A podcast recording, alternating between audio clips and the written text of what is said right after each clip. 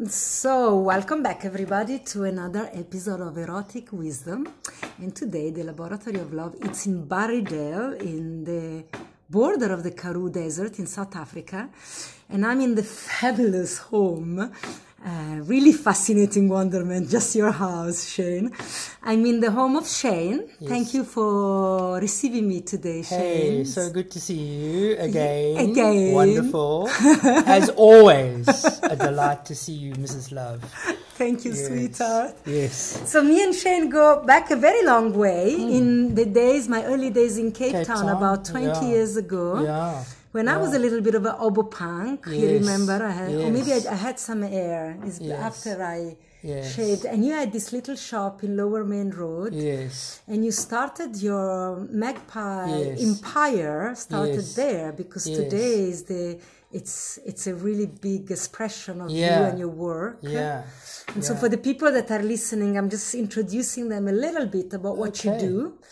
And magpie is this bird that yes. collect yes. a yes. piece of um, objects from object. all over. Yeah. So and make nest and make little home. Make nest and um, yeah. I'm, when when we met, you know, some twenty plus odd years ago.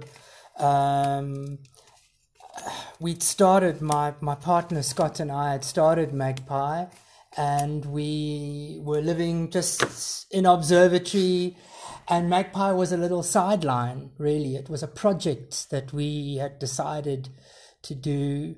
Um, and scott was working as a clothing designer for a clothing manufacturing company which had a design studio in cape town and I was working for Sweat, the sex worker ah, true, um, true, true. organization in Cape Town, which I'd co-founded with uh, Ilse Pauw, who's a clinical psychologist, and we, um, yeah, it was like I decided that I needed to exit Sweat. You know, I think that when you work in a grassroots movement, you need to work it and go with it. And you know you need to find your place in a movement i guess.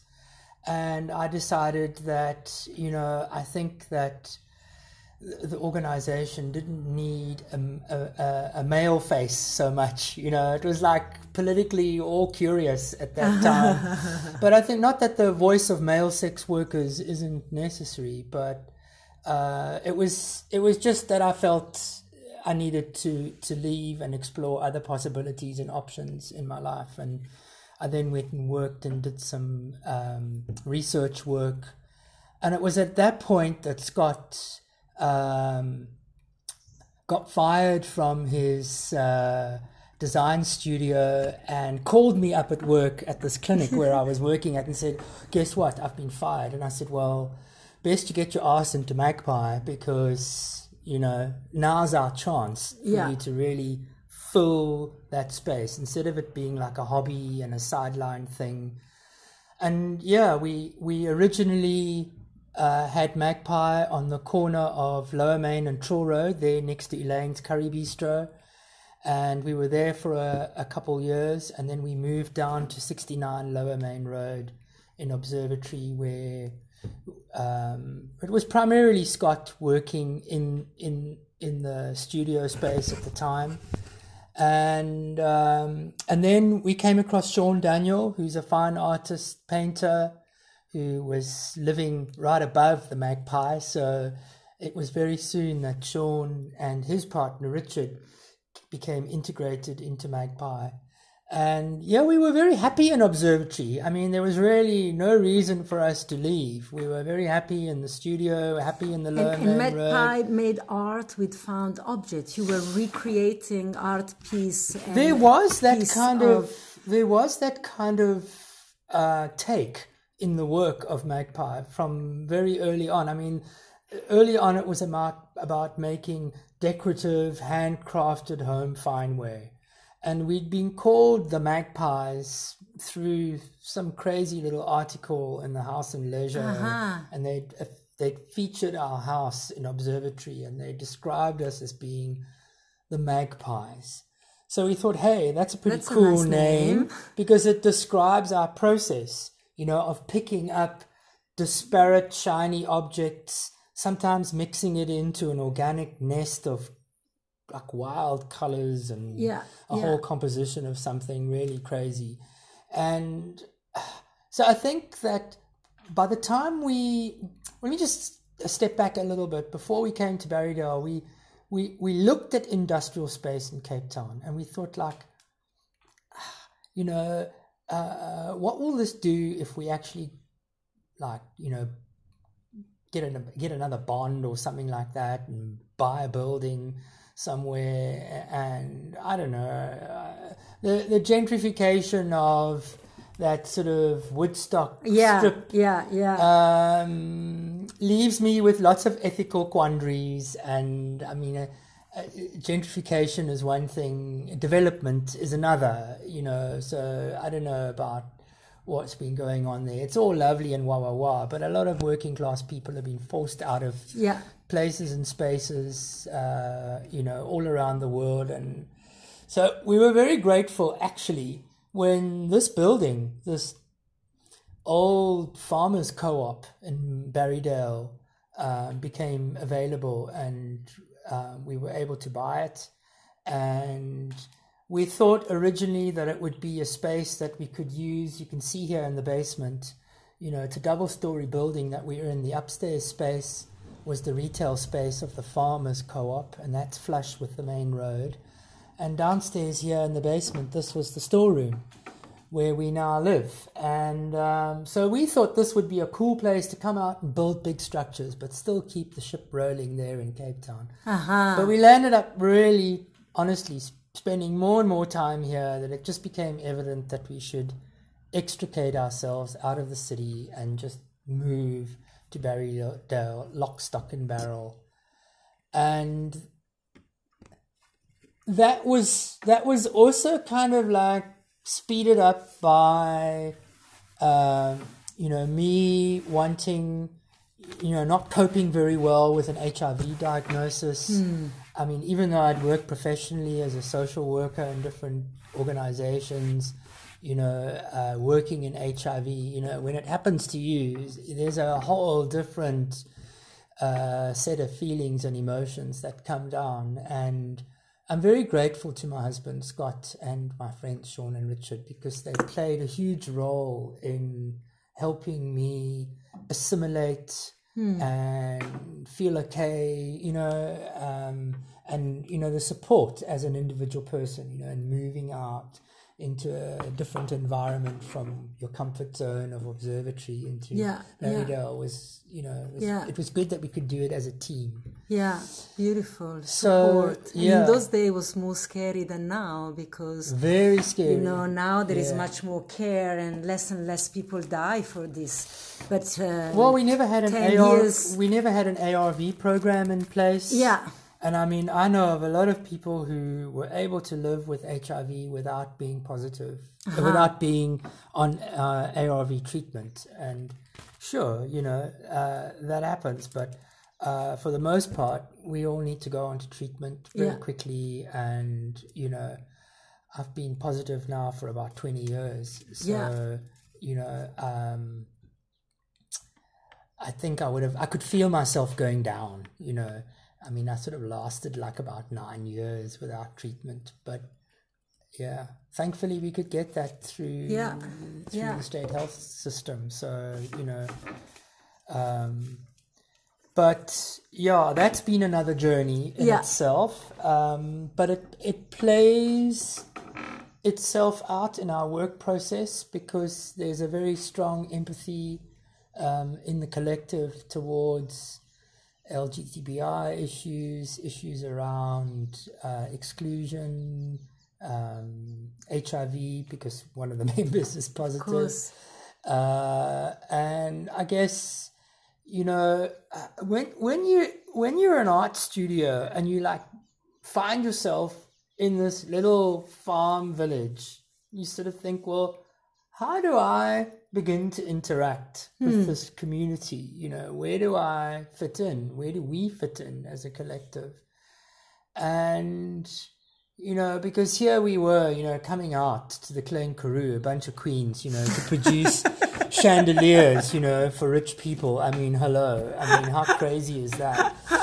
I mean, yeah, I have to say, sounded very courageous. Yeah, but I mean, shortly after we we we moved here, we had to get our asses into gear and get onto the internet proper, you know, and get a website. This was in the days before social media was a thing. So we weren't Facebooking and Instagramming. We were just like really grateful to get a a website a website up and we were like sitting there sitting over here like hoping that people out there in the universe of cyber were picking up our our, our website and which people, they did. Which they did. Yes. You know which was like really crazy you know because this this website that we created was using free shareware off the internet you know and and I think you played a role in helping us find that. It was like moonfruit. Ah, really? Too, yes, I remember. I yes. remember. So to this day, yes. we still use SiteMaker software yeah. for all of our so uh, our social projects. Each each project has got its own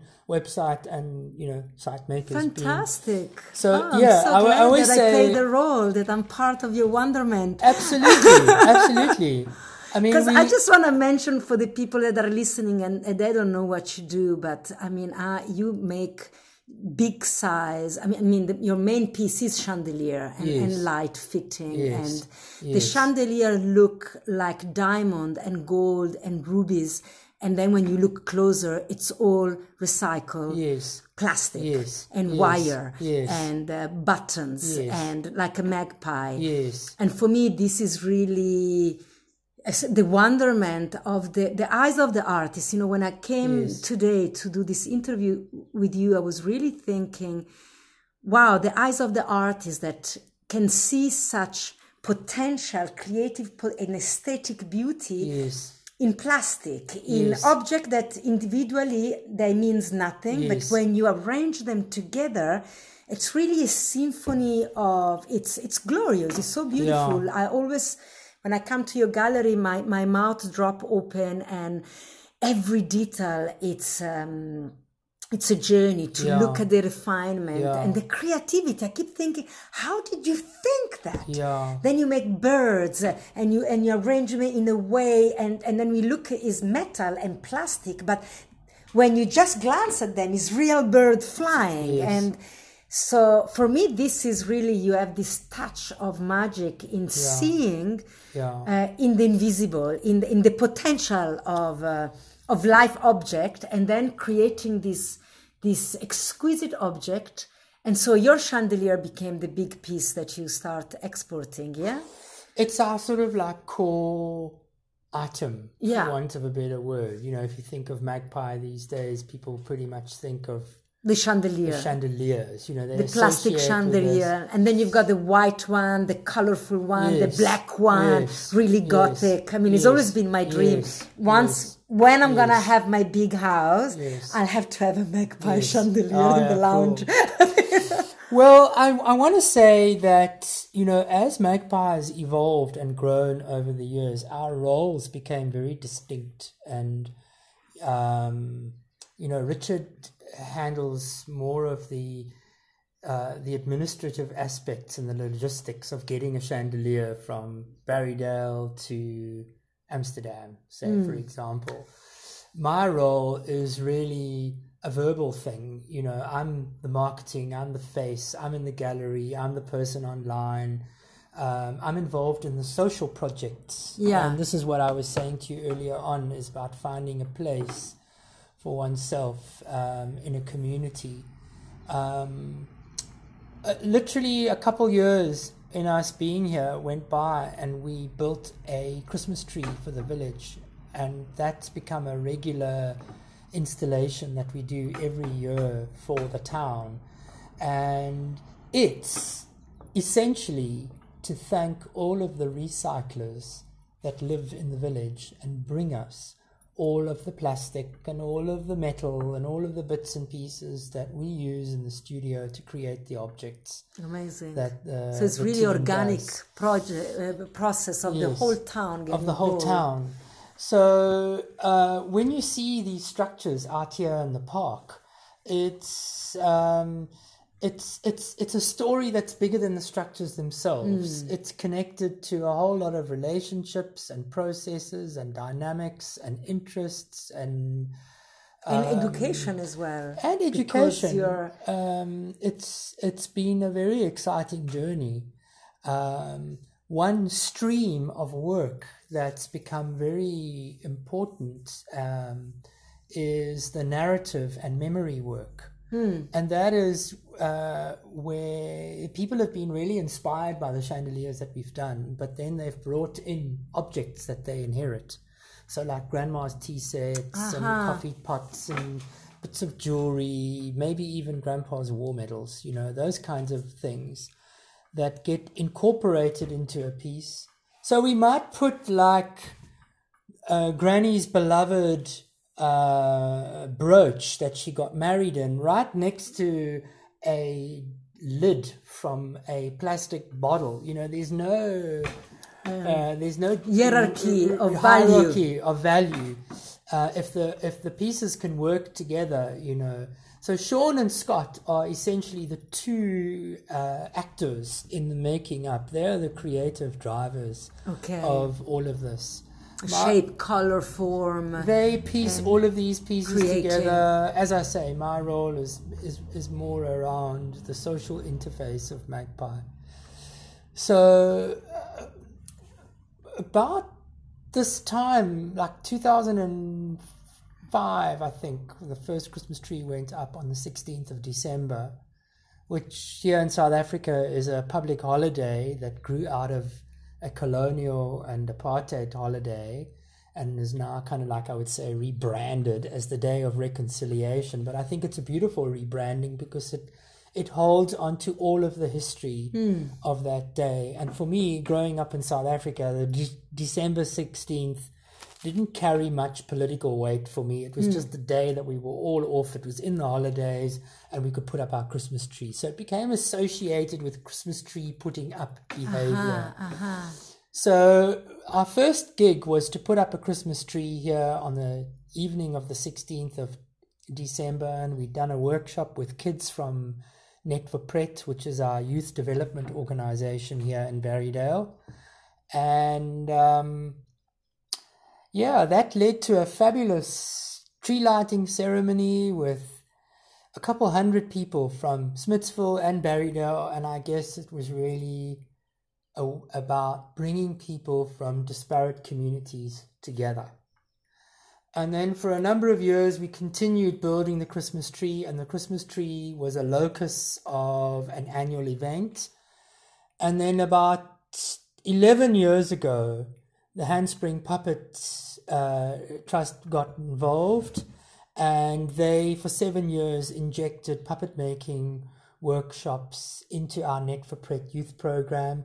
And our December the 16th event became huge with parade. puppets and kids and show and Christmas tree, and it was a logistical nightmare.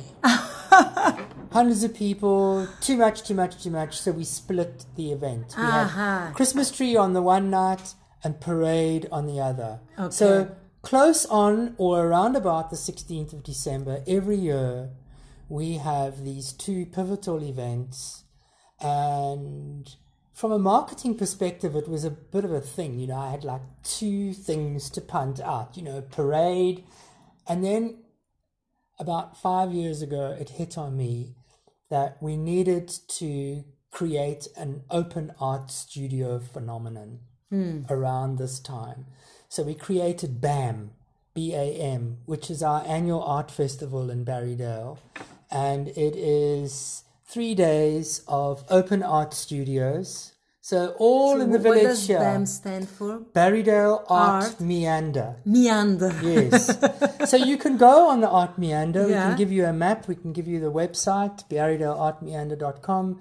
And you can go on there and you can see all the studios that are punctuated Because it's full of artists, village. Barrydale, actually. Lots of artists. There are Yes. painters and people doing photography. There are people doing Pottery. sculpting and pottery and weaving. There's a whole artisanal uh, community evolving and developing here in Barrydale. So ordinarily, most of these little studios are kind of like locked away in people's homes. And we thought, well, one thing we could do is create a map with all the artists on there and ask them at the time of the Christmas tree and the parade over those surrounding days, because there's usually three days that surround the two events, that they would be open from 10 until 4 in the morning. And we piloted this idea about four years ago, and it was a roaring success. And Four in the morning. You mean open in the night? we, pil- we, we piloted it four years ago. no, we but you say they it. open from ten are to from 10 in the morning until four 4 in the afternoon. Ah, Yeah, okay. No, I thought yeah. for a moment it was the overnight things. That uh, okay, okay. So people come into town, they can come either for the Christmas tree or the parade, or they can come for it all, or you know the people are just coming even just for open art studios because it's a destination away from a bigger city and it's a lovely, peaceful town. I guess Yeah, people yeah, love yeah. going into the countryside. But what's new is in the last this last December now of 2019, we piloted the opening of three other art meanders in Swellendam, Suurbraak, and in Montagu. Wow, And- you're a real art activist. So what what actually happened is over BAM, December 6th, 13th to the 16th this last year, we had open art studios here in Barrydale and we had simultaneous open art studios in Suurbraak, Swellendam and in Montagu. And we found key coordinators for each area and they are now basically running their own um, stuff. I mean, I'm still involved, but the idea is to sort of activate Activate. what is Yeah. what. It it really wasn't a, a, a it really wasn't a brainer. I mean, it was like here we so people would come here to Barrydale and they'd say, "Yay, we're here for the Christmas tree. What do I do?" Yeah. And I'd say, well, go around and visit Anna. Don't you? Can't you just describe? So instead of just describing, we basically gave people a formula, Yeah. a map. Yeah, And there beautiful. it is. And these are all the artists that are willing Yeah. to participate. So it's it's beautiful. It feels like you're an in, in, in, in, inseminator, you know, of our artistic expression in, in community that otherwise cook under the sun and not much else really happen, you know, like here we are on very extreme heat condition, you know. It's not that you hang out in the street, it's too hot. you know for me for me um, uh, my kind of political motivation and it's linked to my spirituality it's linked to a whole lot of complex impulses. For me how i thought in my head. How could we come out here into a community where there is wealth and there is privilege but there's also poverty and there's also extreme poverty? How could we be here making things for rich people and not think that we had to do something. Because we're not really employers magpie. We're not employing people. You know um, it's it's it, we stimulate Yeah. activities Yeah. and stuff like that. We're not we're not trying to create uh, employer employee hierarchy Yeah, because it's the same uh, slave mentality. Slave you're not uplifting, you're not uh, diffusing creativity, the ability to think creatively. That's what you're doing. You're seeing the possibility, you see what happened, and bang, the creative mind kick in, and that's how you teach them. You know, people to be to use the so I, inspiration to create social interaction. Absolutely. So I make it my business to be involved in a lot of community organizations in the village. And I do it intentionally because I feel I feel compelled from a inner compulsion, I would guess, to to be involved. I'm I, I'm I'm involved in the health uh, uh, committee of the clinic because I'm I'm interested in health and human rights. Yeah, I was going to ask you how you work with Sweat was the sex worker and Mm. your art. If they still interlinked somehow here that you are in Barrydale, if you're still involved with sex worker or Um, I, I, I know who's I know who's working here in Barrydale, they come for consultation and support. but um, I mean, uh, you know, people's lives change, you know, and you you might move from one identity into another, you know, for political reasons because you are advocating ar- around a particular area, and you know. Um, I'm st- I'm I'm still a paid member of Sisonke, which is a sex worker uh, advocacy uh, network, which is kind of like a union. So I still pay my my, my dues, um, but um, it's I'm still very close to Sweat uh, politically as an organization. My sympathies are there. I'm, um, you know, it, it, How do sex and art meet each other? What you, you, you- you mentioned just now, this is all the expression of your spiritual Mm. expression. Mm. And I see art, community mm. work, and, and sexuality. How, how do you see them? What is your spiritual expression? What is your spiritual view? who me? Yeah.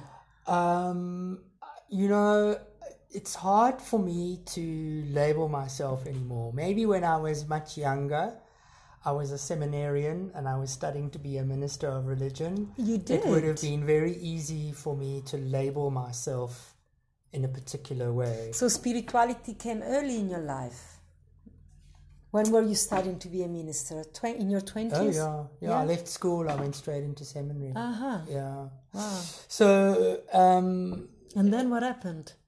well, I came out, you know, and Out of the, the, the monastery, or you Uh, came no, out I as, went- a, I went out- I as a gay man? because out of the closet. Because came I out. came dashing out the closet, and I think that the kind of religious framework that I was functioning in was very um, homophobic, and I kind of like needed a place. And then I, I I still continued with the theological education, but at another institution, and um, I then I, I then thought, you know, I need I, I need I need help. You know, I like I need to find a place, and I couldn't find a shul. I couldn't find a mosque. I couldn't find a temple where I would fit in. I felt kind of like really queer and alienated from.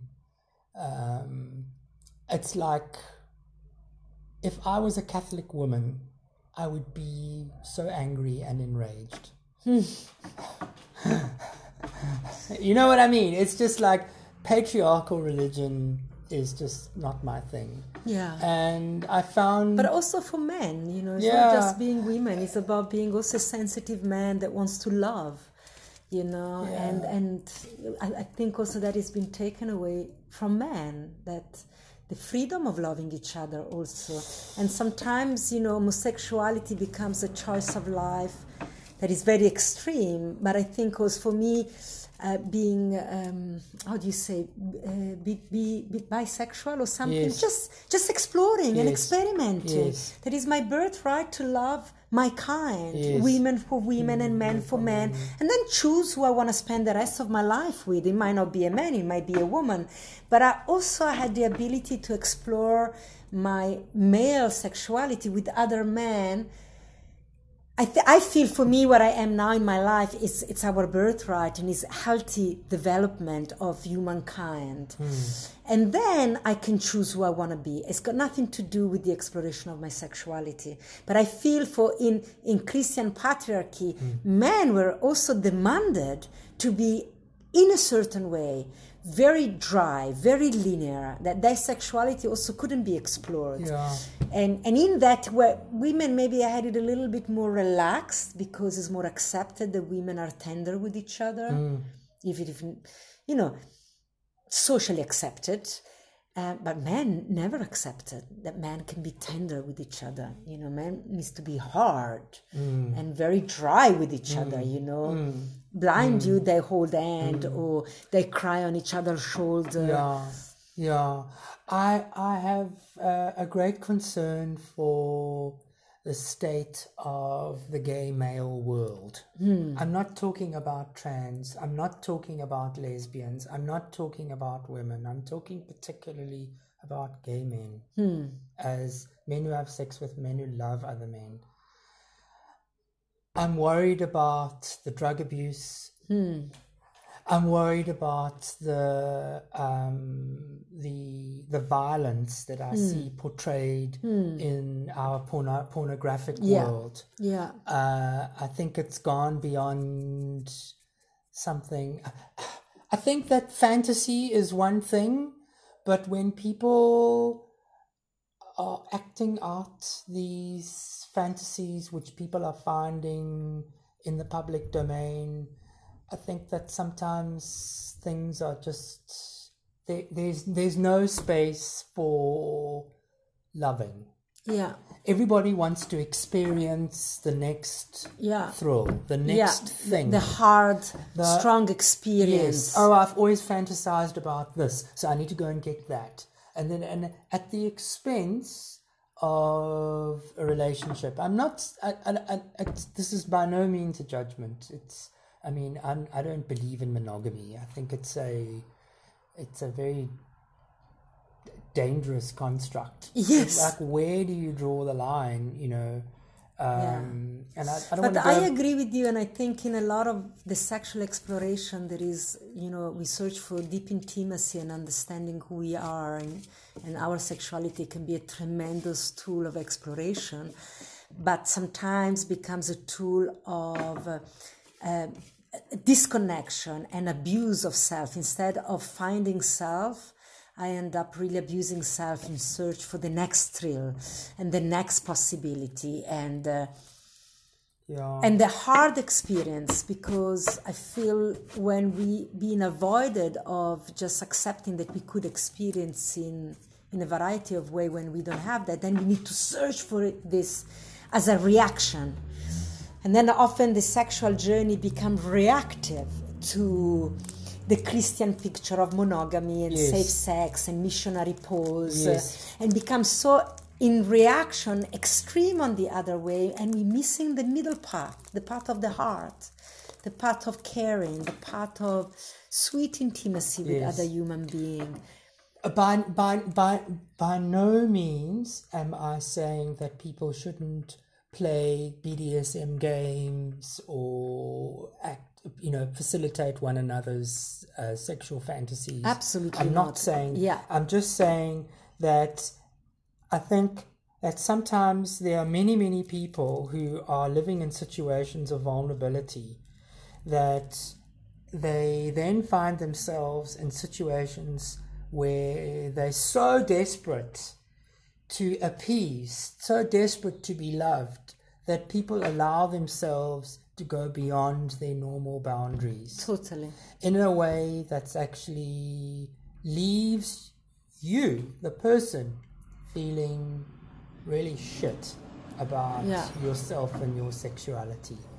And I think it's a fine line, you know, between um i think know- it's between exploring and abandoning myself. Yes, for like for my desperation of being included and accepted. Yes, you know, it's it's just that's that's another thing, like what sex workers can say to you in terms of their practice of, you know, one you want to keep yourself safe from the client and minimize, you know, body contact and um, seminal fluids from Yeah. getting into your body and all that kind of thing. So condoms or alternative kinds of sex, you know, like rubbing or doing other things that are not necessarily penetrative.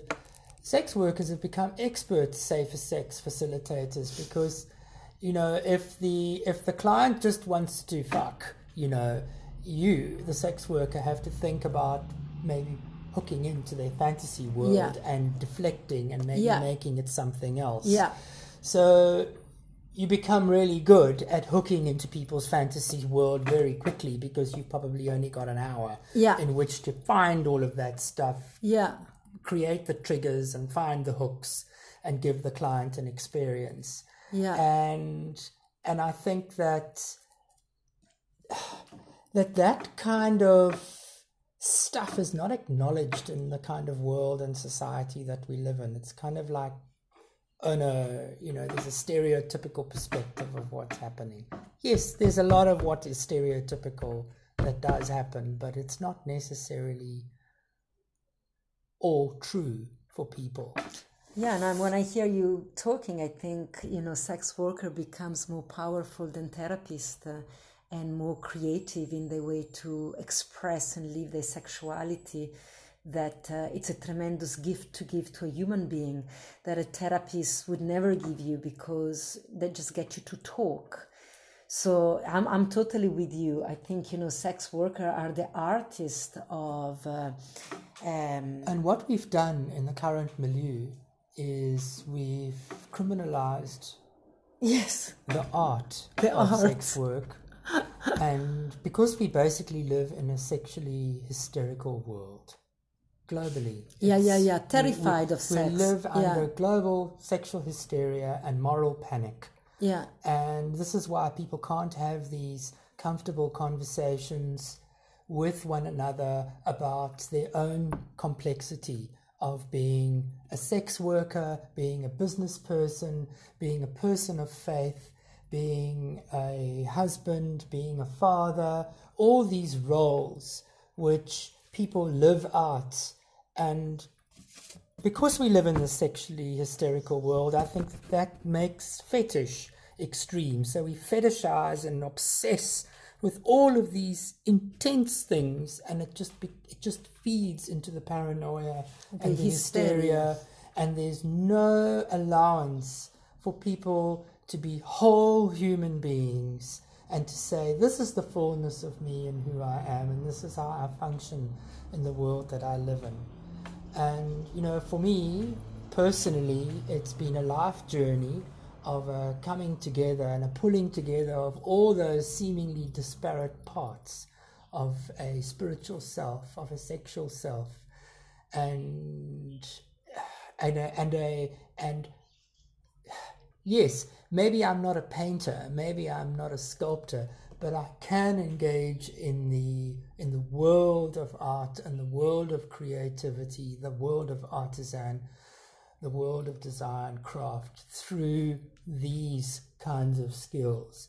And yeah, I think that that that takes that takes time, you know, you hmm. have to hmm. have to find your your way.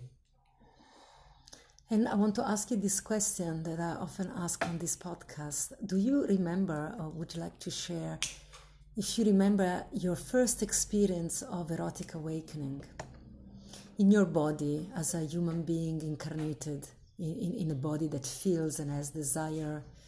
An experience where your eroticism also became the tool of a spiritual awakening, perhaps, or my full human awakening, or the realization of what it means to be alive in a body that is more than just being horny. You know what I'm saying? I don't think that that journey for me can be placed into one single event. I think because I grew up in conservative apartheid South Africa, because I grew up in a particular region of the country, KwaZulu Natal, which is known for its like really narrow conservative uh, sexual ideas. You wouldn't say so the way they go on there, you know. But anyway, um, and no one can say that nothing goes on there because it does. Um, but I think that when you grow up in this in this culture of sexual hysteria, you know, the culture of Scope magazine that was covered up with stars, you know, like really, that the power of one religious denomination could hold sway over the rest of us, over our rational minds for so long is just enrages me still to this day. But anyway, lest we we should forgive and forget, I guess. But I mean, um, scope for me particularly represented a particular headspace around um, middle class magazine buying South African men. You know that that's where they were at, and you know it just shows you that when by the time we got into the 90s and South Africa was experiencing another kind of sexual revolution because you could bring porn into the country or you could buy it in a sex shop, you know, and some conservative cat looking tannie could be behind the counter at the sex shop was also another thing for me to wrap my head around, you know.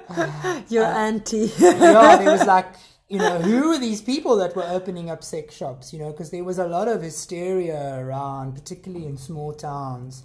You know, when sex shops opened up, people were really thinking that it would lead to the breakdown in the moral fiber of society. I think what it's done is it's actually just opened up people's minds and got us to think about sex and sexuality in a different kind of way and you know, start the process of educating people.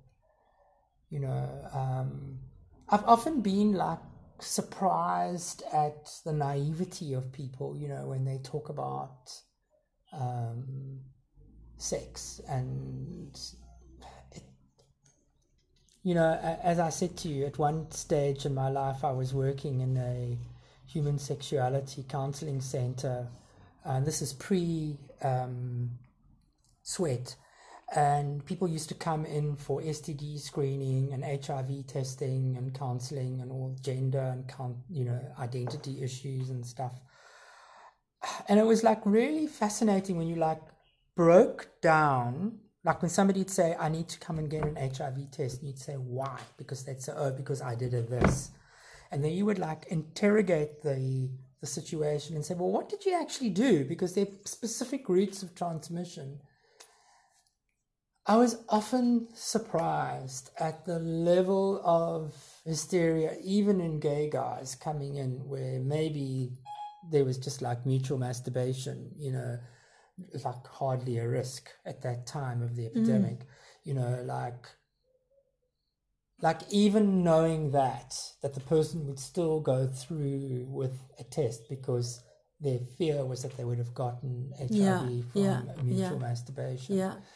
So for me, it's like I'm constantly amazed. Even like straight couples who want to like fall pregnant, and like when you like say, well, so like, like why are you going to a fertility specialist? Oh no, because then it's like, what kind of sex are you actually having? And then when they really tell you, you think, no wonder you're not falling pregnant. You're not lying in the proper way. You're not holding your body to hold the sperm and yeah. you know or they're like having sex and rushing off to the bathroom and cleaning themselves out because they're hysterical about germs and dirt yeah, and yeah, semen is dirt. So people have got all these yeah.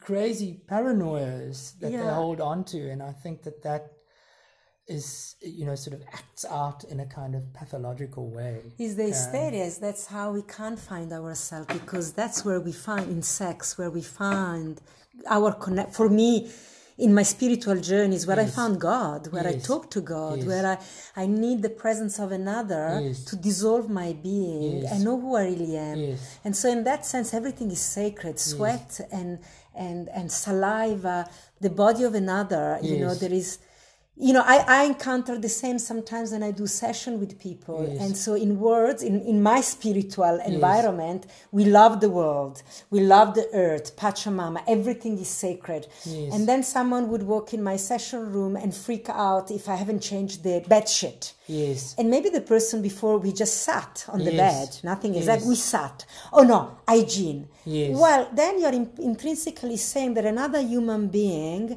is disgusting, it's harmful. Yeah. It's terrifying you. Yes. But in theory, you love the world. Yeah. You are a spiritual, Yeah. the yogi especially, Yeah. how they, they're stressing with hygiene on the yoga mat Yeah. for contamination. We are, we meant to contaminate each other. That's Yeah. why we, we work as community. We are human beings coming together to contaminate. Yes. See how you contaminate the community Yes. with your art project. Yes. And therefore, with my sweat and blood too, Yes. we meant to integrate each other. Yes. And I'm not saying this in a sense that we should all go and spread our disease. And it's not that, but it's also to start to receive each other as human beings for the gift we bring and not just for the fear we have around each other. So sex can become the greatest glue to bond people Yes, or the greatest fear Yeah. where all your dark side can project onto the other.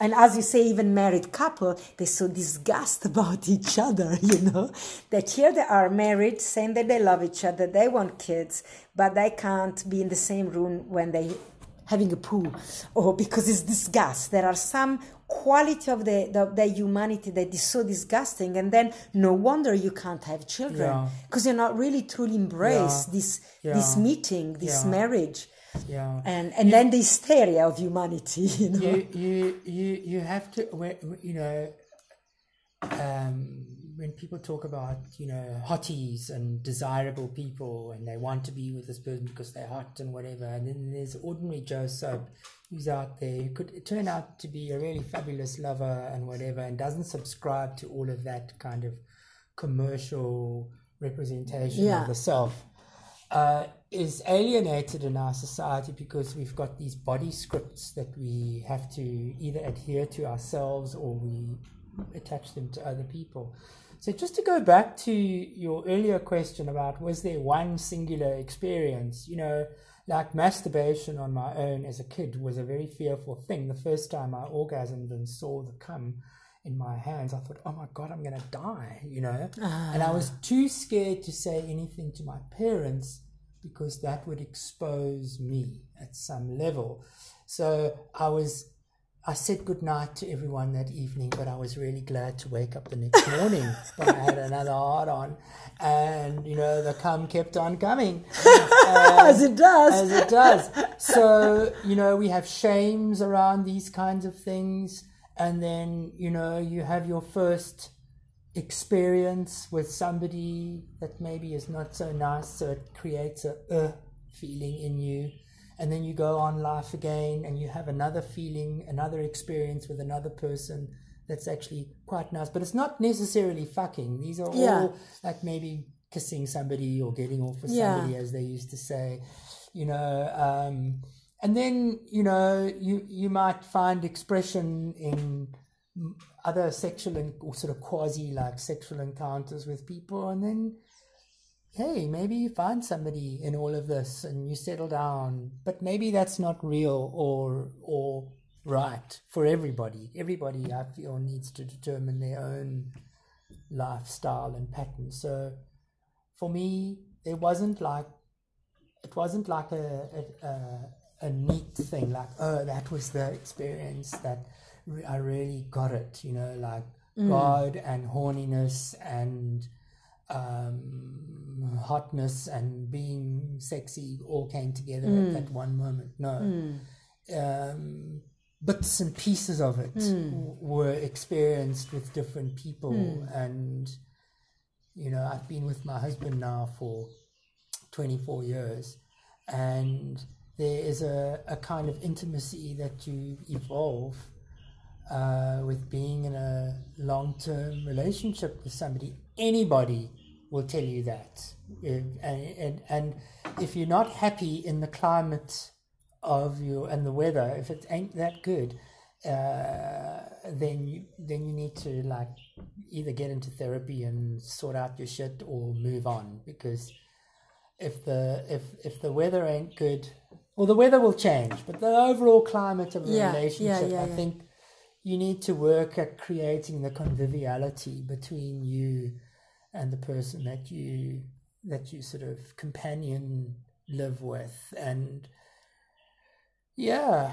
i mean And what I notice with long term relationship when that intimacy it's solid then that couple is able to offer so much to the world. You know, and I see also in your work with the community, you know, sometimes when couple are in crisis, they suck energy. No one can be around them because there is this struggle of fighting themselves. But in long term, when, when, when something start to really blend and there is it's and, and i feel this is the real meaning of making love you know you find someone with whom you really make love and then that love start pouring out into everything and everyone around you artistic expression community work social interaction so that your love affair is not for you alone it's actually for the world it's actually serving humanity I, I, I think it's all inextricably linked Mm. art, sex, God or non God, or it, it's all part of a whole thing. We we we live in a world that fetishizes, that's hysterical, that puts things into compartments, that creates labels and boxes. We over medicalize. I mean, you know,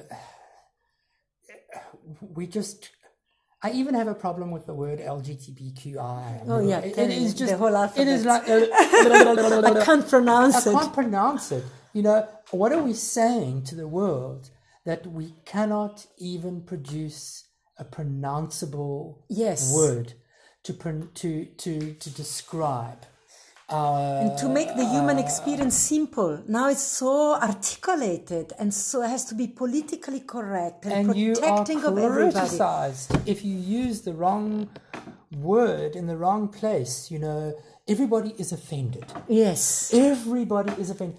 Let me tell you, my darling Mrs. Love, if I was offended by the patriarchy as it is, if I was offended by everything that people say to me, I think I would have been dead a long time ago. Yeah. And this this thing of uh, of offense, it's this kind of bourgeois, petty, middle class hysteria that you know, oh, you know, everybody is got to be up to scale on gender. Everybody's got to be up to speed on the latest sort of feminist ideology that's been reconfigured to a new situation.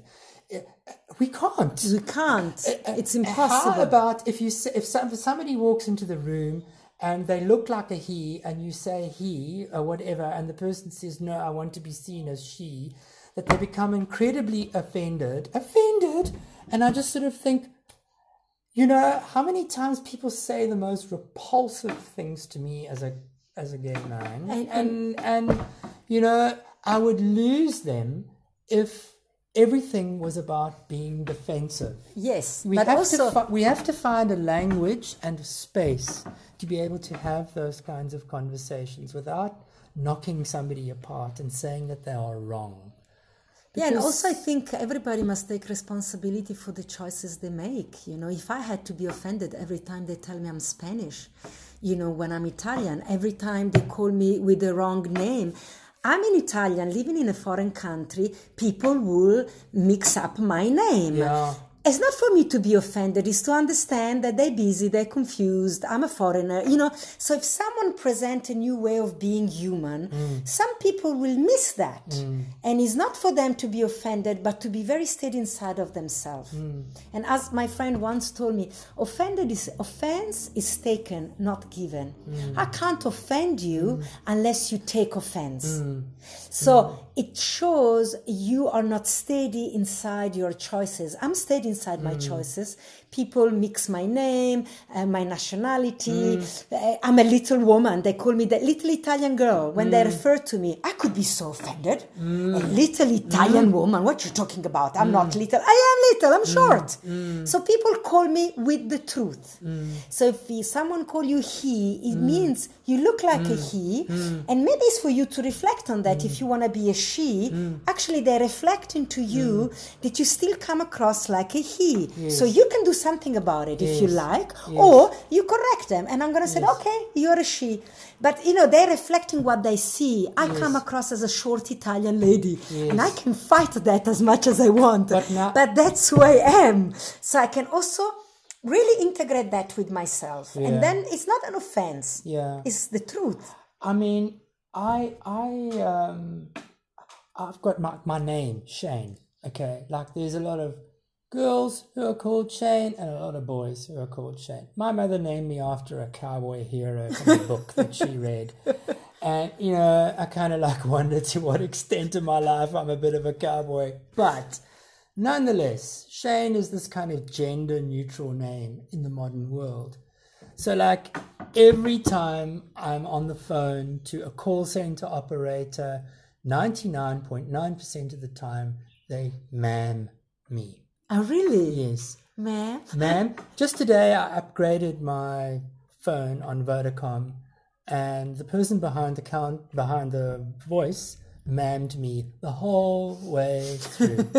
and you know, I it, when I was younger, I was very conscious of it that maybe I was sounding like a queen or that I was sounding like a girl.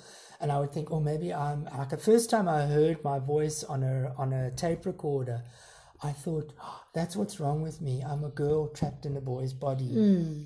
So I fretted about that. And then there was a Scope article uh-huh. about a woman, a man who transitioned into a woman. And I was like really curious about that. And for a long time, I secretly thought that maybe I was like transgender because I feel such affinity to women. I feel like, you know, I, I feel, I feel like I hear women. I don't, I don't, I don't, I don't like what men do. You know, uh, uh, you know that sort of war and rugby bloodletting is not my scene. You know? But um, you then kind of like grow into yourself. I think, um, which which opens up a whole lot of other things around what people might think about, you know, gender reassignment surgery and stuff like that. You know, like, um, you know, there's a there's there's there's criticism in the UK, for instance, around teenagers being afforded gender reassignment surgery. Yeah, I'm also feeling quite And- uneasy in my body when I and- hear that. and uh, uh, uh, uh, hey, you know, um, you know, I, I know that this this will be a, uh, a a topic that will get people into hot water, but I think we need to go gashly on our bodies. Gashly is a Zulu word means go gently, go, go nicely, go gently with our bodies. We're too cruel. yeah, I Uh, agree. You know, in, in as I was telling you about the the the violence portrayed in the sort of uh, what what people are talking about rape culture. You know, and you know people are like wanting to be raped. People are want are like wanting to act out rape stuff and. It sort of troubles me at many levels, but it's sort of think, okay, well, you know, if it's controlled and, and there's all consent involved and there's a little bit of slap and tickle. I mean, that's probably not rape. That's just acting out some kind of fantasy. But, you know, how far are we going to go on this kind of stuff if, you know, it just, it's just, it's just a wondering.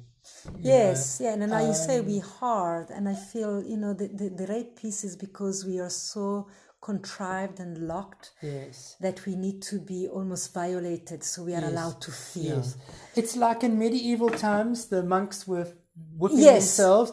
So here in the modern days, people are also like whipping themselves, and I'm wondering to harm the body in such a way. Cool, that's uh, uh, uh, consent and all that kind of thing, but then sometimes people are allowing themselves to be abused in these situations because they're so desperate to be affirmed because we live in this very anti-sex. It's not a sex Yeah. positive culture. No, it's, it's, the shadow. anti-sex. It's the shadow of being ravished, and the shadow is being raped. Yes. Being taken, Taken. with juice and Yes. love, Love, and passion and passion. scratch your back. Yes. And instead of being raped and whipped, Whipped, and humiliated hated. and Yeah. and we don't know how to Yeah. ravish ourselves Yeah. because there is um, no space for that. So, so just just touching on how the art work and how Magpie's process plays into that, I think what I've seen is what what Scott and Sean do physically by taking these disparate objects and turning them into things that are beautiful. It's kind of like a metaphor for many Yeah. people's experiences of sex and sexuality. It's broken, it's disparate, and it takes time to compose that beautiful uh, composition. And yeah, more recently, the the the recycling work has also evolved into memory work, where people bring family heirlooms and Yeah. those get brought Yeah. in. So there's a reconfiguring of of memory, uh, Yeah. which that's that's stuff I'm finding very very interesting. Yeah. In the discussion, It's like the pieces that are dismembered, they Yes, come come together, together into a new body, into a new body. expression. That's really beautiful. That's why it's so fascinating Mm. for me because when I look at the object, I see the final picture, which is totally seductive, and then I go and I look at all the pieces and I notice the broken, the abandoned. Okay. So yeah, this this new body of work created by the the, the little lost uh, pieces, and uh, and that's that's that's the fascinating wonderment of being a human in in the planet for me. That also out of, you know, like even when you tell me about your journey and uh, you know and where you are right now, it fills your life. It's actually the the artwork. So, a couple years ago, I um, I thought I wanted to do something academic.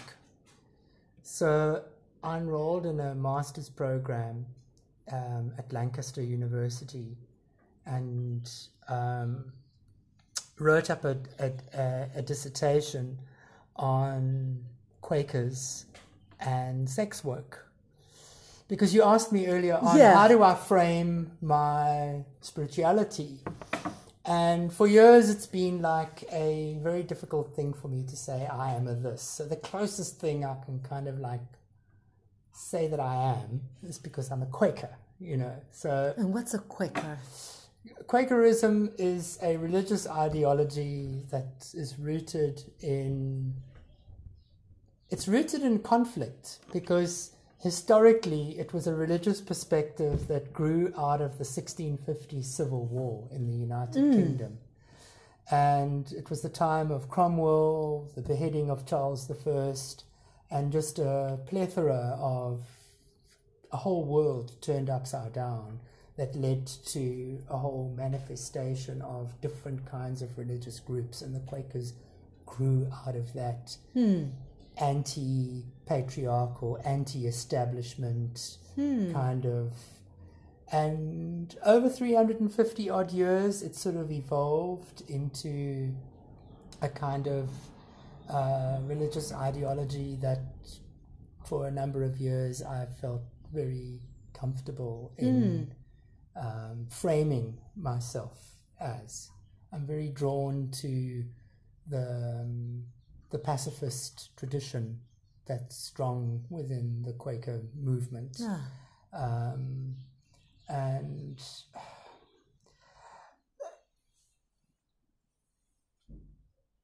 it's sort of it's sort of um, the first time I went to a Quaker meeting was about 32 years ago, and I sat in that meeting and thought, well, this is an interesting experience of worshipping in silence, sitting in a silent meeting.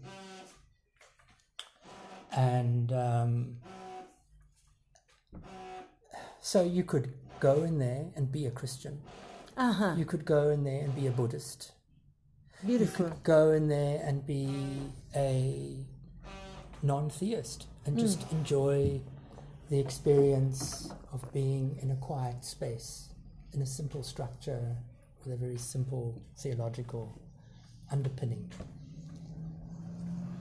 So, because I'd had this experience with sex work and this experience with religion, it was it kind of like was a tapestry for me, a transformative process of coming together and um, asking my own religious community, okay, at the end of the day, what do you what do you really think about this phenomenon, and also framing prostitution as sex work? How would you respond to this? So there was a broad range of opinion, and I wrote it up, and um, I'm thinking of um, doing something around that area academically in in the near future. Um, but um, so so that was an area that I kind of felt I had to sort of sew together, you know, piece together and make some kind of sense of. Um, I'm, I- I'm, I'm of this radical opinion that I think that you can be a sex worker and a person of faith. and, Absolutely. uh, all of these very complex things. And the true artist of Uh, life. And when it comes to to to Magpie, I think that there's something that speaks about transformation in in all of this, and I've kind of thought that maybe this is kind of like about a theme, you know, that what we do professionally in our business lives as an art studio producing artwork is we transform seemingly disparate objects into something else, something that's desirable, Yeah. um, something that is beautiful, Yeah. something that adds value to people's lives, um, and also touches on some of the other messages that we pick up in the zeitgeist, you know, Yeah. our need to be kinder to the world, our need to do something to shift our economies to more um, circular economies where we're taking our waste and using it, giving it a second generation. So I think a lot of what we have been doing for a number of years is kind of part of a kind of stuff that we find in the zeitgeist and it sort of manifests in this kind of way. like that. So, yeah, um, living out here in a small farm community, in uh, you know, a little village like Barrydale, it's as you say, it's the edge of the Klein Karoo. It's got all the elements that uh, tell the story of Barrydale from Khoi times to colonial times to the contemporary times that we're living in and the the memory of apartheid people being moved from one side of town to the other is in the living memory of people Yeah. in this community and um, this is a community that is affected by poverty violence love people with great potential. One of our young uh, matriculants has just like gotten distinctions. Uh, it's like, Proud. and we like me- we know this person. We know her granny. We know her bro- her uncles. We know her mum, and it's like a beautiful thing. So you know, it's, But tell me about this other project you mentioned early that you want to bring also, Ah. the queer project. the queer fairies. the queer fairies. So way back in history, in the 1930s and 40s, there was a group called the Mattachine Society in the US, and they were a think tank, an advocacy activist group that looked. Its objective was to decriminalize homosexuality, and it was like a pre-gay liberation front movement. And in this group was a person by the name of Harry Hay, who had some radical anarchist thinking. He was a rad thinker, but his thing that really stuck out was he became a great inspiration in a movement of gay people who, because of being excluded from religious communities in America, people started to find space in what most people would say alternative spiritualities.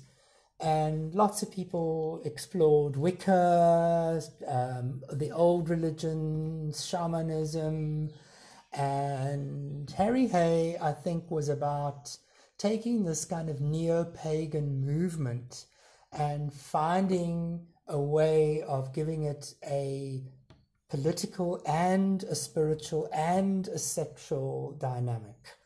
So I think that that's what underpins all of this. And it was also about not assimilating. It's not saying, oh, well, I'm gay and I'm queer, and that I have to assimilate. I have to look and be like a man all the time, you know, to be acceptable.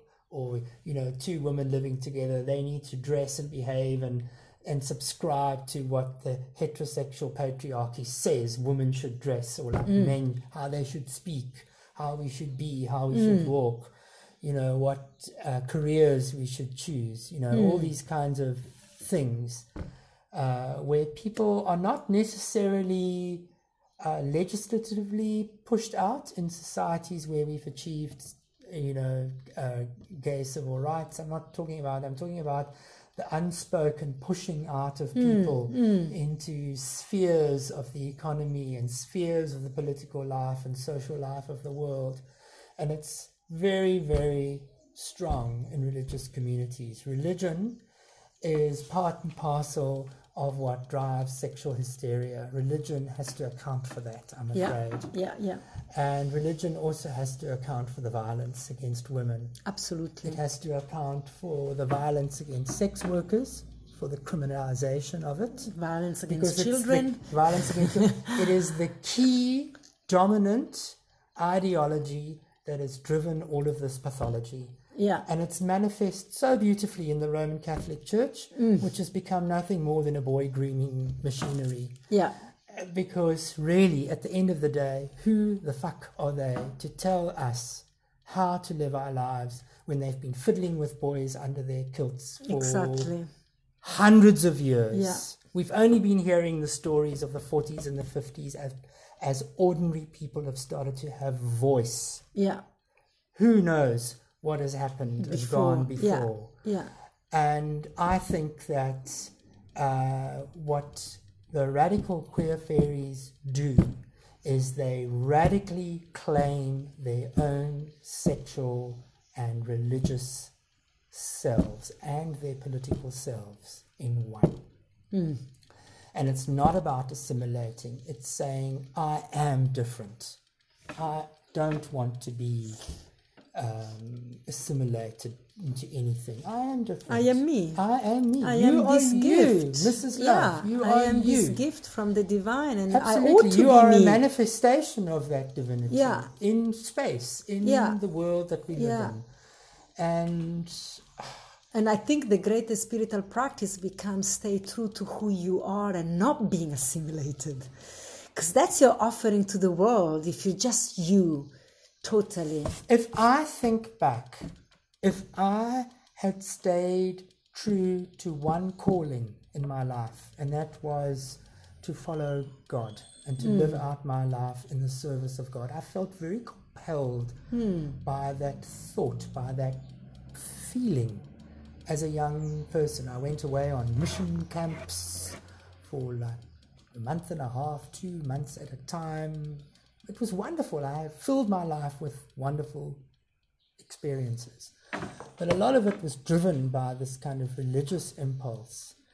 And so when I came out gay, you know, because at some point I had to, because it was like a volcano, you know, mm-hmm. and, but, you know, I could have gone on with marrying the missionary's daughter who I was about to get engaged to and become a district licensed minister and a finally ordained and probably would have gone around somewhere and set up a congregation and it would have been big. Mm. because I like people. I get along with people. And um, you know about when when I was doing my masters in Quaker studies I thought to myself you know instead of moaning that there is a, a Quaker meeting in Cape Town and thinking, oh, I'm so far away from my home meeting and I don't get a chance to go to meeting. Instead of seeing myself as an isolated Quaker, why not just say, hey, let's start having meetings here in Barrydale? And that's what happened.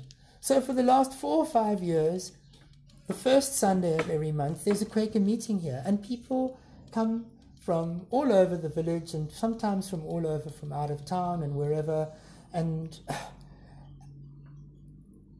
I feel more and more integrated the older I get. I feel less separated from the hmm. different aspects of my sexual self, my creative self, my spiritual self.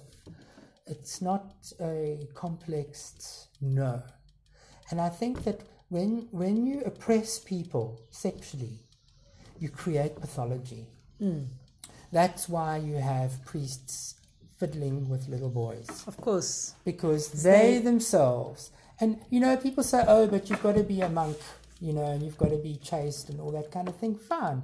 But why can't the catholic church open up a way for priests and nuns to be in uh, valid relationships? Why not you know what love, they'll you find? know, they will find- find more people in their churches Yes. they will find more people speaking to these pastoral figures.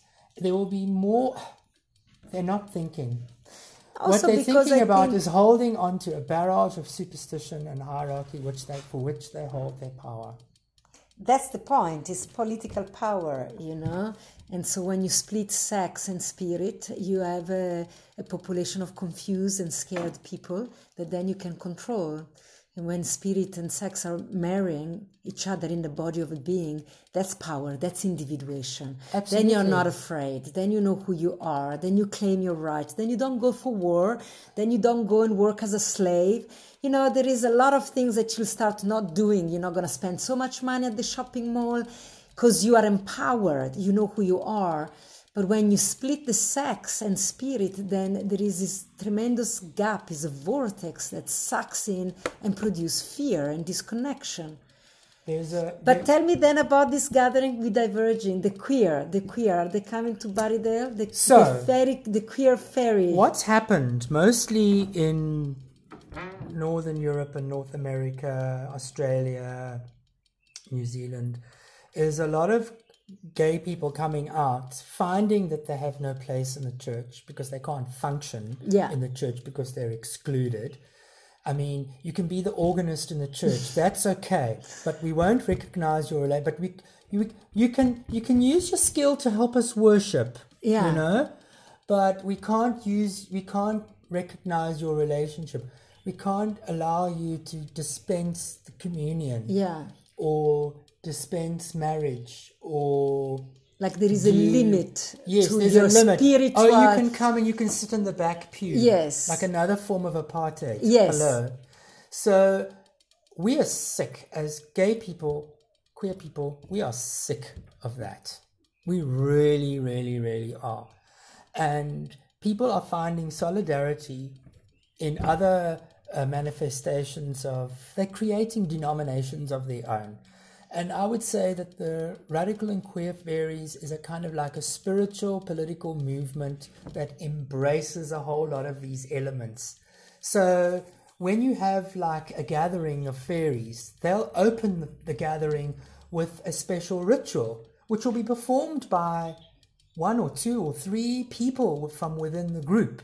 So it's an attempt at egalitarianism within that grouping of mm-hmm. people. Mm-hmm. And I find that very appealing. Mm. And it's not about saying to people, no, you can't do this, you shouldn't do this, you shouldn't do that. It's about, yes, you can do this. Mm-hmm. We can claim our own spiritual spaces.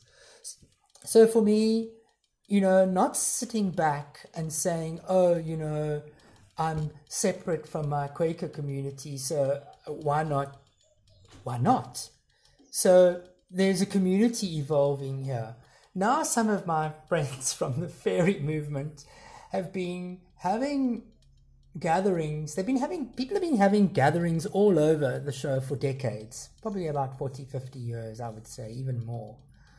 Um, and some groups of fairies have managed to purchase remote places like lodges and places like that where they go to and they have retreats and they'll do things like tantra and uh, you know the sort of practices of liberation. different sabbats and Yeah. different ceremonies for different Yeah. solstices and different seasons and people will go and some people will be clothed, some people will be naked, Naked. some people will. Anyway, so they've had one global gathering in the US, they had another global gathering in the UK, and then there was a decision made at the last global gathering that they needed to do something in the global south. And like where would you do that in the global south? You could do it in Australia physically, but mm-hmm. Australia is very much of a western country. Yeah. Where in South Af- Africa, you know, that has the sort of legal framework that could you couldn't do it in Uganda. you know, imagine 120 families from all over the world converging to a, a gathering and just outside of Kampala. You know, they would be macheted. Of course. Because that's the true story Yeah. of people in refugee camps all over Africa that have run away from places like that. They've been chased away by fellow villagers by machetes. Yeah. True's God. Yeah, that is yeah, that's how it is Africa. happening. Yeah.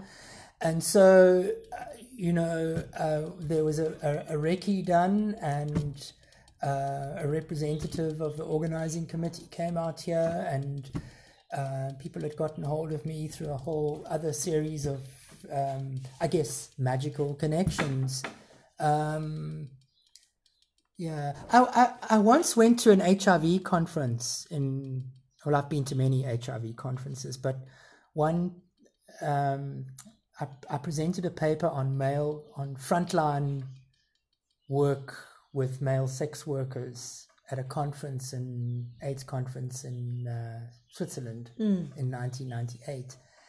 And I was like sitting with a whole bunch of people in a cafe type thing, and the, most of the people were like going to the AIDS conference, so everyone was foreigners and people were talking. And this this researcher who was doing stuff in France said to me, "Hey, Shane, have you ever have you ever come across the the queer fairies?"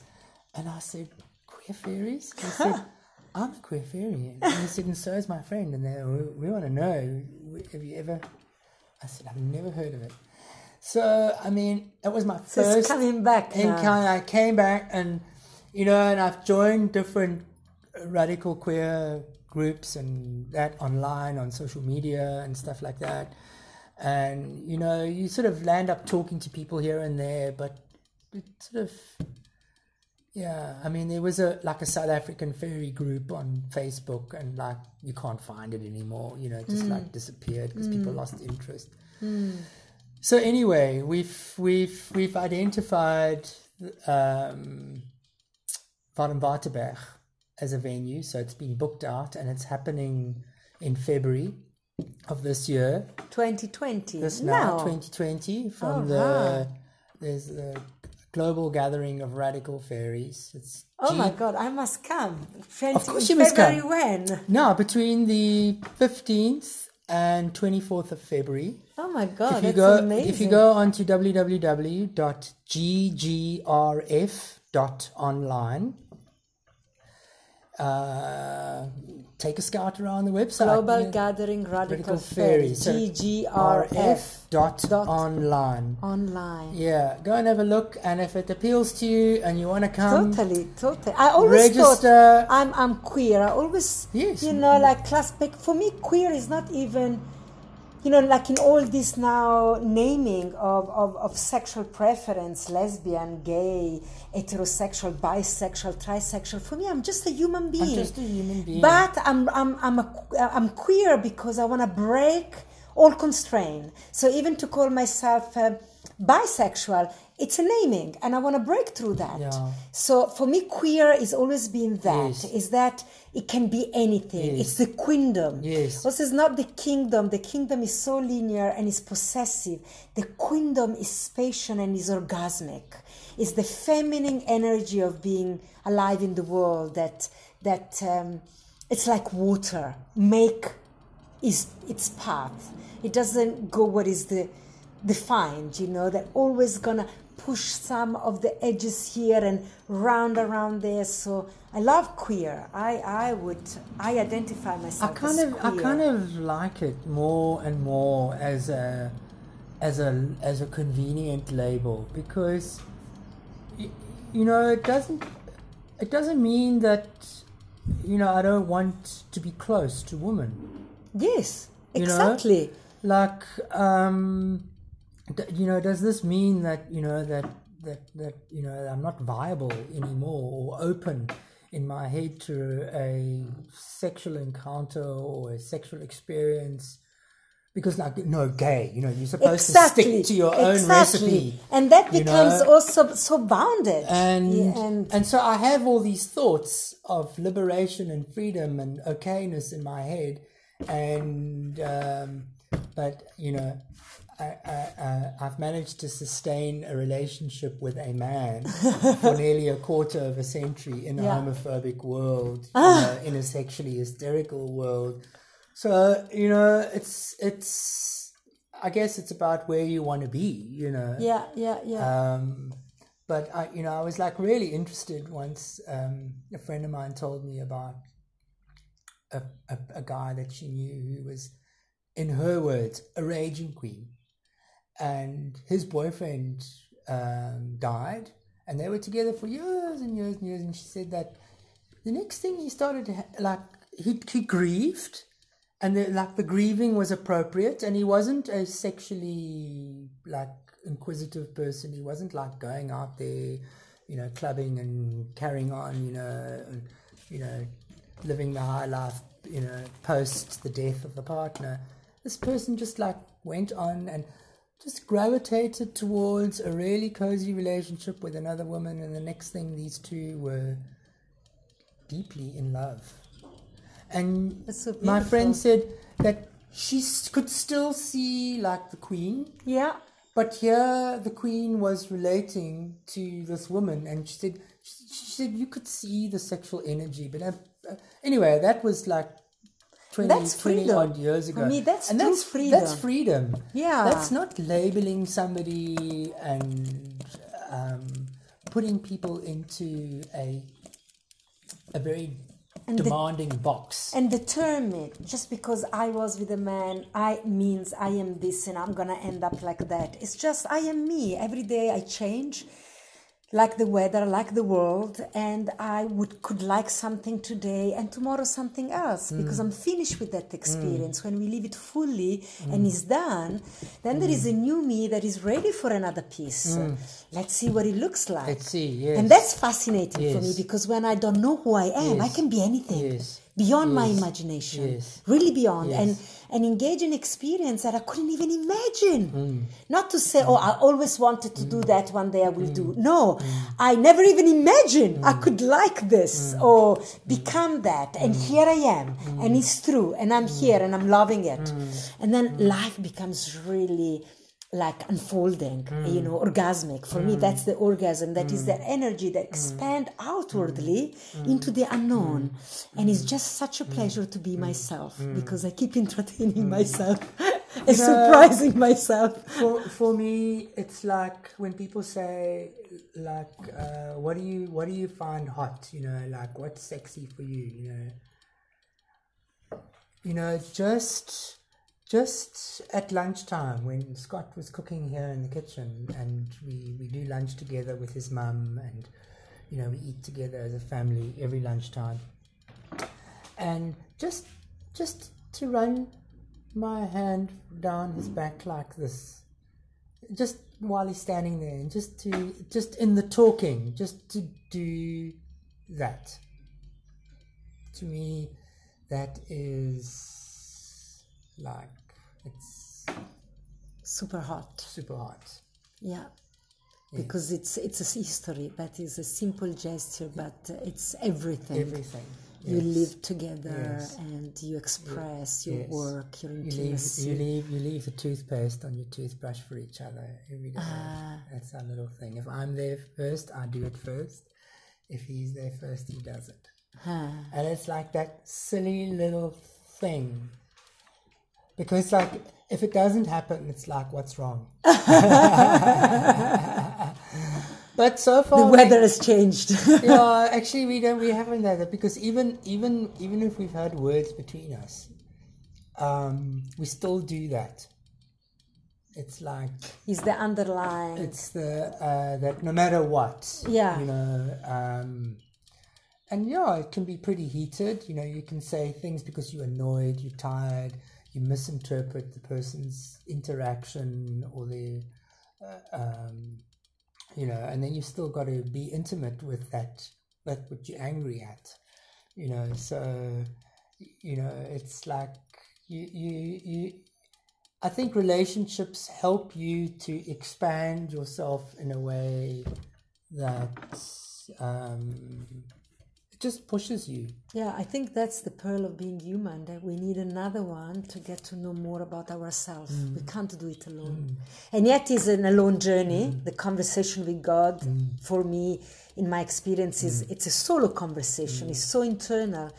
And yet, through the others, it deepens. You know, we get to know so much more. So, Well, this this this lovely concept in African culture that we we sort of go on, but it's sort of like almost pastiche, you know, that it's like, oh yeah, Ubuntu, you know.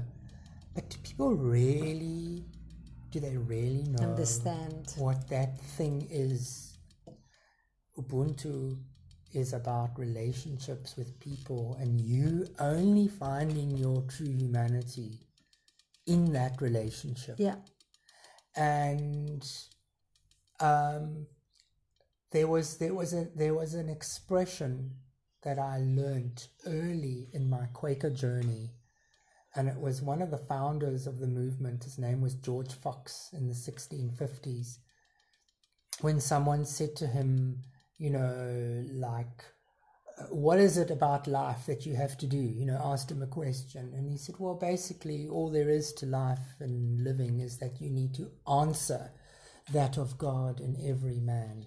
Hmm. Now you can critique that and go, oh, he's speaking as a man, speaking about God in the masculine form, and he's not speaking about humanity, but it's about recognizing divinity in hmm. every person. And I actually, I, I came away from hearing that quote in a in a Quaker meeting and walking down the the street and just walking and seeing people in their physicality walking up and down and seeing men and women and white people, black people, and this is Pietermaritzburg, people of Indian descent, and it was like the 80s, you know, it was like that's what Church Street was like looking like. And I was thinking that of God and every man, hmm. God and every person. Wow, I'm not just relating to the physicality of the being, I'm relating to something bigger in every person. And in a way, that sort of helped me find a language for my sexuality because then you couldn't see the distinctiveness between, uh, and, and therefore your politics is about ultimately promoting egalitarianism, I think, Yeah. Because if you if you are pushing somebody because of race, class, or creed, or not allowing to them to live their full exponential value as a person, you you you undermining God. You You're undermining God, you- yeah. You you You're missing that recognition, and that's what all life is yes, about. Yes. So if somebody had to say to me, "Oh my goodness," so you were studying to be a minister of religion, and then you dabbled a bit in social work and a bit of sex work, and da da da da. Life's a journey. Life's about transformation. It's about weaving all of these experiences that we have together, and that's what brings richness, I think, into a picture. Is people bring their experience uh, into into the world in which they occupy, and then they manifest the benefit of all the stuff Yeah. that's got, even if it's not being pretty, Yeah, even absolutely, if it's been especially violent or sometimes. abusive or stigmatized or uh,